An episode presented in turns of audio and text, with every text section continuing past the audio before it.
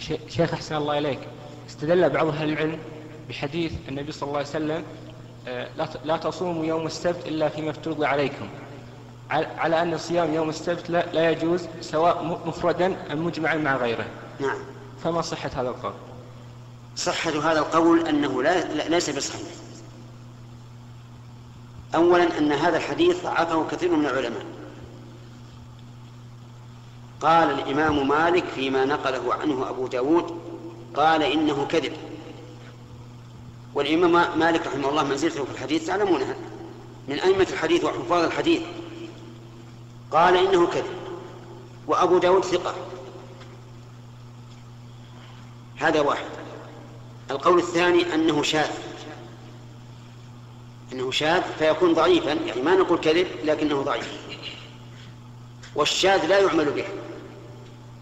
ووجه شذوذه أنه مخالف لما ثبت في الحديث الصحيح أن رسول الله صلى الله عليه وسلم قال لإحدى أمهات المؤمنين ووجدها صائمة يوم الجمعة قال أصمت أمس؟ قالت لا. قال أتصومين غدا؟ قالت لا. قال فأفطر فقوله أتصومين غدا يدل على جواز صوم يوم السبت. وهذا يعارض الحديث الذي أشار إليه السائل حيث قال لا تصوموا يوم السبت إلا, ما إلا فيما افترض عليكم ولو لم يجد أحدكم إلا لحاء شجرة أو عود عنب فليمضغ. لأن مقتضى هذا الحديث أنه لا يصام مع الجمعة. مقتضى الحديث الذي فيه النهي. والحديث الصحيح صريح بأنه يجوز صيامه مع يوم الجمعة. فيكون شاذا. لأن الشاذ مخالفة الثقة للثقات. والشاذ لا يجوز العمل به. الشيء القول الثالث أنه منسوخ. وهذا يعني أن الحديث صحيح لكنه منسوخ. لكن هذا القول يحتاج إلى معرفة التاريخ.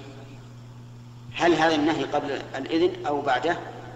ولا علم لنا بذلك ومن المعلوم أنه لا بد من العلم بتأخر الناسخ إذا قلنا إنه منسوخ. وحينئذ فأحسن ما يقال فيه أنه إن أفرده لأنه يوم السبت أو لأنه يوم السبت فهذا منهي عنه وإلا فلا. على أنه ورد في السنن من حديث أم سلمة أن أكثر ما يصوم الرسول عليه الصلاة والسلام يوم يوم يوم السبت ويوم الأحد. وأنهما عيد عيدان للكفار والعيد من المعروف أن من شعائره أن لا يصام فكان النبي صلى الله عليه وسلم يصومهما مخالفة لمن؟ لليهود والنصارى.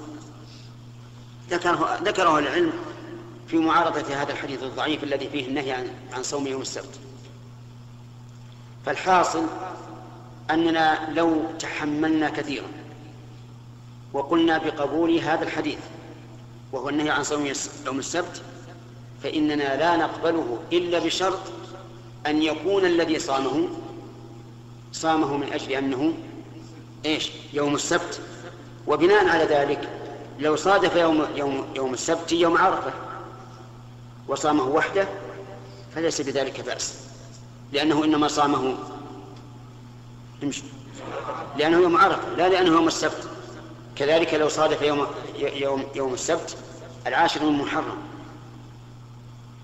فإننا فإنه يصوم. لكن عاد ينبغي أن يصوم يوما قبله ويوما بعده مخالفة لليهود الذين يصومون اليوم العاشر. كذلك لو صادف عادته كالذي يصوم يوما ويفطر يوما وصادف فطره يوم الجمعة وصومه يوم السبت وفطره يوم الأحد. هذا لا بأس به أيضا. لأنه لم يصومه لأنه يوم السبت ولكن صامه لأنه صادف عادته. نعم. أفهمت؟ خذها بارك الله فيك وبثها في قومك. فإن كثيرا من الناس اغتر بكلام بعض المعاصرين في هذا الحديث. نعم.